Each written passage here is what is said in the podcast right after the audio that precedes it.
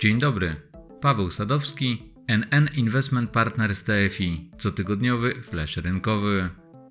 W zeszłotygodniowym nagraniu wspominałem o szeregu inwestorskich obaw, które były fundamentem słabej kondycji globalnych rynków kapitałowych na przestrzeni ostatnich tygodni. Natomiast dzisiejszy komentarz zacznę od przedstawienia informacji dotyczącej nastrojów konsumentów w USA. Jak wynika ze wstępnych szacunków, to indeks Uniwersytetu w Michigan, który bada samopoczucie wśród amerykańskich gospodarstw domowych, spadł w maju do poziomu nieznacznie powyżej 59 punktów. Jest to najgorszy wynik od 2011 roku. Ten wskaźnik oczekiwań konsumentów koncentruje się na trzech obszarach. Po pierwsze, jak konsumenci postrzegają perspektywy własnej sytuacji finansowej. Po drugie, jak postrzegają potencjał całej gospodarki w najbliższym czasie. Oraz po trzecie, jaki jest ich pogląd w odniesieniu do predyspozycji gospodarki w perspektywie długoterminowej. Dlaczego w ogóle wspominam o tych fatalnych nastrojach amerykańskich konsumentów? Ku pokrzepieniu serc inwestorów, w których portfelach znajdują się akcje notowane na amerykańskiej giełdzie. Za chwilę wyjaśnię, co mam na myśli.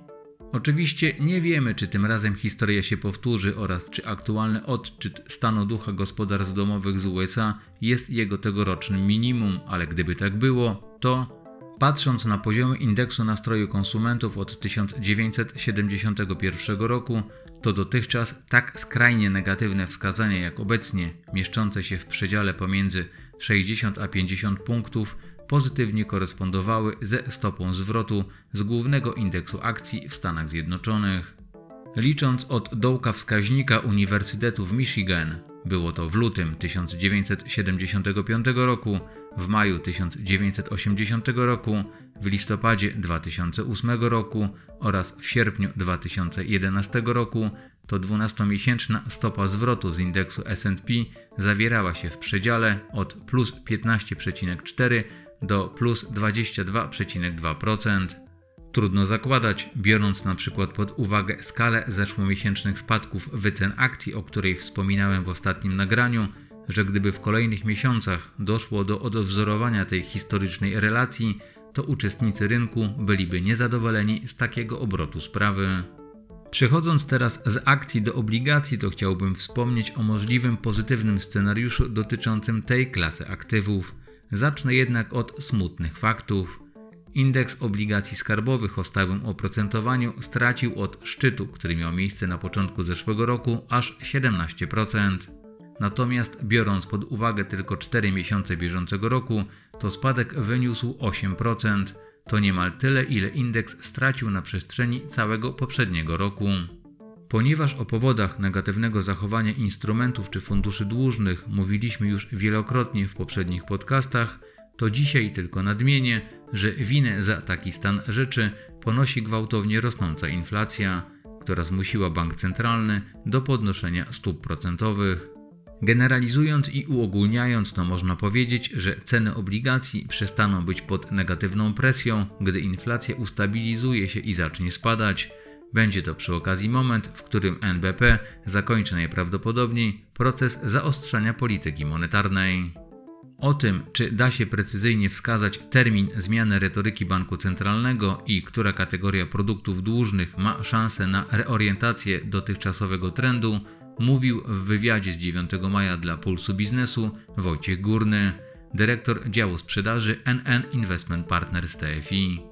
Trudno określić, kiedy NBP zakończy cykl podwyżek stóp procentowych, natomiast fundusze obligacji krótkoterminowych mają mniejszą ekspozycję na ryzyko stopy procentowej i tym samym są mniej wrażliwe na wzrost i spadek rentowności. Jeżeli założymy, że średni ważony termin do wykupu papierów, jakie mają w portfelu, wynosi 1 rok, to zmiana rentowności o 1 punkt procentowy oznacza taki sam procent zysku lub straty jednostki funduszu.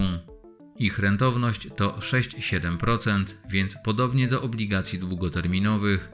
Po odjęciu opłaty za zarządzanie zostanie z tego około 6%.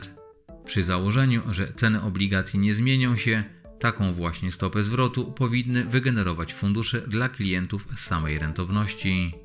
Innymi słowy, fundusze obligacji krótkoterminowych powinny pokazywać zyski, jeśli rentowności nie będą rosnąć o więcej niż pół punktu procentowego miesięcznie. To nie oznacza, że od razu odrobią straty, ale jeśli NBP nie będzie bardzo agresywnie podwyższać stóp procentowych, to zbliżamy się do przełomu w funduszach obligacji krótkoterminowych. Koniec cytatu. Na koniec chciałbym powrócić do tematu wzrostu cen towarów i usług konsumpcyjnych w gospodarce. W zeszły poniedziałek NBP opublikował dane dotyczące wskaźnika inflacji bazowej. W kwietniu inflacja po wyłączeniu cen żywności i energii wzrosła o 7,7% w ujęciu rocznym.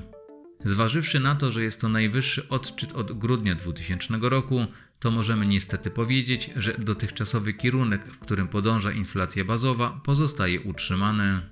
To o tyle istotne, że ten miernik pomaga Radzie Polityki Pieniężnej rozpoznać, jak wzrosty cen towarów i usług rozlewają się po całej gospodarce oraz pokazuje on tendencje cen, na które polityka pieniężna ma relatywnie duży wpływ. Przy tej okazji warto wspomnieć o tym, jaka klasa aktywów stanowiła w ostatnim czasie najlepsze zabezpieczenie przed inflacją. W zeszłym tygodniu serwis Bloomberg opublikował grafikę pokazującą zachowanie czterech klas aktywów, począwszy od listopada zeszłego roku, czyli od momentu, w którym dynamika wzrostu inflacji na świecie zaczęła wyraźnie przyspieszać, a bank centralny USA zaczął komunikować zacieśnianie polityki monetarnej. Złoto w tym okresie zachowało się neutralnie. Indeks odwzorowujący zachowanie największych kryptowalut spadł o około 50%. Sektor technologiczny, reprezentowany przez wskaźnik Nasdaq 100, zanurkował o około 25%. Natomiast indeks Bloomberg Commodity, który odzwierciedla zachowanie cen zdywersyfikowanego koszyka towarów, wzrósł o około 25%. To tyle na dzisiaj i do usłyszenia.